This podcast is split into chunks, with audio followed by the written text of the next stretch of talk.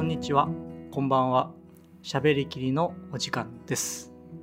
お相手はアキラックスこと照山明と申します。よろしくお願いします。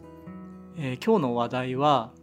えーまたあのカラーグレーディングの話に寄ってしまうんですけれども、8ビットと、えーの10ビットの違いについて今日はちょっと話してみたいなと思います。えーグレーディング普段からやられている方は、まあおそらく今で言えば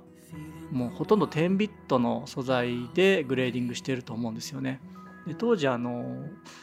グレーディングが、えー自分らの,、まあ、あのクリエイターレベルに落ちてくる頃っていうのは、えー Canon Log っていうのが最初に話題になってで Canon Log は最初8ビット8ビットだったんですよね。で8ビットで、えーログで、えデータが軽いよっていうのを売り文句にしていてで8ビットであっても綺麗にカラーグレーディングできるというか、まあ、あの十分にあの素材を活かせるっていうような話でですね Canon Log をあの皆さん使い始めた時はあったのかなと思ってるんですけれども今ほとんど多分8ビットでグレーディングしてる方っていうのは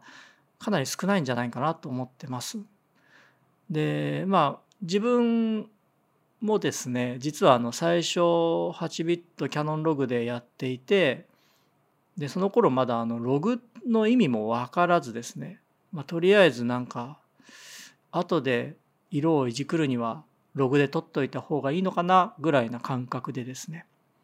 であのグレーディングもまあ覚えたての DaVinci Resolve でやっていたりもしたんですけれども、まあ、あと後にプレミアも Lumetri Color っていうエフェクトがつきましてそれでだいぶあのカラーホイールとかもいじくりやすくなったりとかあとライトルームに似た感覚で最初のプライマリーのところをいじくれるっていう部分で、まあ、ルメトリカラーもかなり使ったんですけれども結局ですね、えー8ビットでやってた頃っていうのはまだラットをそんなに使ってなくて自分でカラーホイールでこんな感じかななんてやっててでまあ流行っていたあのティールオレンジっていう色味ですよね。あのシャドウが、えー青に寄っていて、まあ、シアンっていうか青に寄っていてですね。それで中間色、まあ、スキントーンあたりでオレンジが強くなってそれであのハイライトでまた再びシアンに転ぶという、まあ、補色の一番あのカラーのダイナミックレンジが広いカラーリングですね。それをこう自分でカラーホイールでこう試しながらやってたりとかもしたんですけれども海外のあの映像とか見てるともっときついというかどぎついあのティールオレンジとかが出てきてなんかやっぱそれ見てた方そっちの方がインパクトがあったんですよね。で自分でやってるうちは8ビットの頃っていうのはねそんなにあのカラーホイールをいじくってる時点ではあの8ビットも10ビットもそんなに変化を感じなかったんですよね。まあ、感じるとすればハイライトの空の部分とかにバンディングが乗ってしまうとかその程度だったんですけれどもあるタイミングでやっぱりあの海外のラットとかを試し始めたんですよね。で結局自分でああだこうだカラーホイールでいじくって色を作るよりかは気に入ったラットを当ててあのそれをベースに始めた方がまああのインスタントに結果が出てくると。で自分の好みの色味にもなるっていうんでやり始めたところ8ビットでですねあのアンブだったりとか、まあ、ハイライトもそうなんですけどもがっつりノイズがバーンって出ちゃうことが多くなってこれが10ビットの素材だとほとんど出ないまあ一部出ますけどもほぼ目立たないっていうのが如実に分かったんですよね。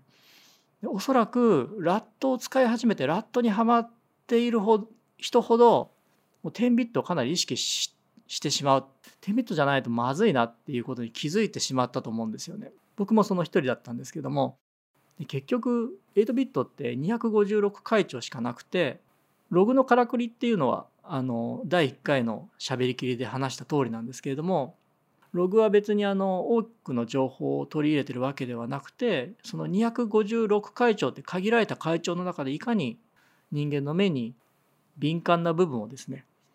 効率よく取り込んでいくっていう方式なので、えーデータ的には何ら変わらないと。でそれを後でグレーディングで色を戻した時にどうかっていうのが問題になるんですね。で、えー、収録の時にはそんなに感じなかったことが色を戻して自分で意図したところの色を広げた時にガッてノイズが出てしまったりそれはもう256回答しかなかったら当たり前のことなんですよね。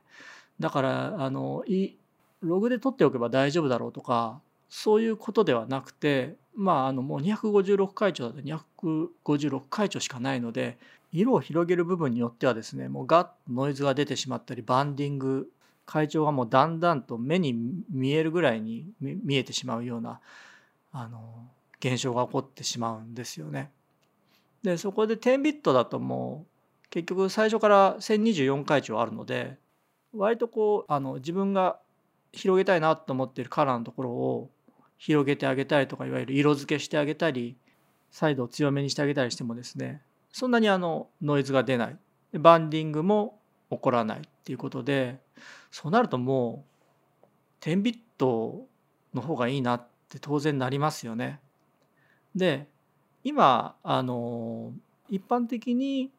扱われている素材ってほとんどアウトプットトは8ビット8ビット環境だと思うんですよね。まだ10ビットのディスプレイで見るとかそういうことはまだまだ少ないと思うんです。今後まあの10ビットで10ビット環境っていうのがどんどん普及してくるとは思うんですけどもおそらくほとんどの方が8ビット8ビット環境で最終的に見ていると。とすると最終的に仕上げるものは8ビットであればそれに対して元のログの素材が10ビットだったらかなりあの余裕があるわけですよねデータ的には。だから広げてもそんなにノイズも目立たないしバンディングも起こらないと。もう最終的に仕上げる形が8ビットなんで。これあの解像度で言えばもともと 4K で撮っていたものを、まあ、最終的にはフル HD だからあの多少トリミングしても目立たないよ。粗さ目立たないよっていうと本当話が同じでそう考えていただけると分かりやすいのかなと。なので8ビット環境のものを仕上げるんだったらば10ビットでグレーディングした方がもう絶対有利と。で、まあ、逆に10ビット環境のものを仕上げるんであれば12ビットもしくは16ビットとかでやった方がもう絶対有利だっていうのはあの確実なんですね。まとめるとあの8ビット8ビットで、えー、グレーディングするっていうのはですねあの決してダメではないと思ってます。うんやりようによってはそんなにねあの何ですかね無理なグレーディングをしなければ十分に使える方式だと思うんですけどもあの海外で落ちてるラットとかですね気に入ったラット使いたいとかまあ本当ですね。ラット中心にやっていくとまあ個人的には10ビットの方があのかなり綺麗に仕上がるのかなと思ってます。えー、8ビットのログの素材を下手にラット当ててやるとですねもう大変な目も当てられないような映像がアウトプットされます。グレーディングをやられてる皆さんはどう感じてますでしょうか、えー、またですねあのこういった話題があれば、えー、話してみたいと思います。もし気に入っていただけた方がいたらあのチャンネル登録そして高評価の方もよろしくお願いいたします。それではまた次回お会いしましょう。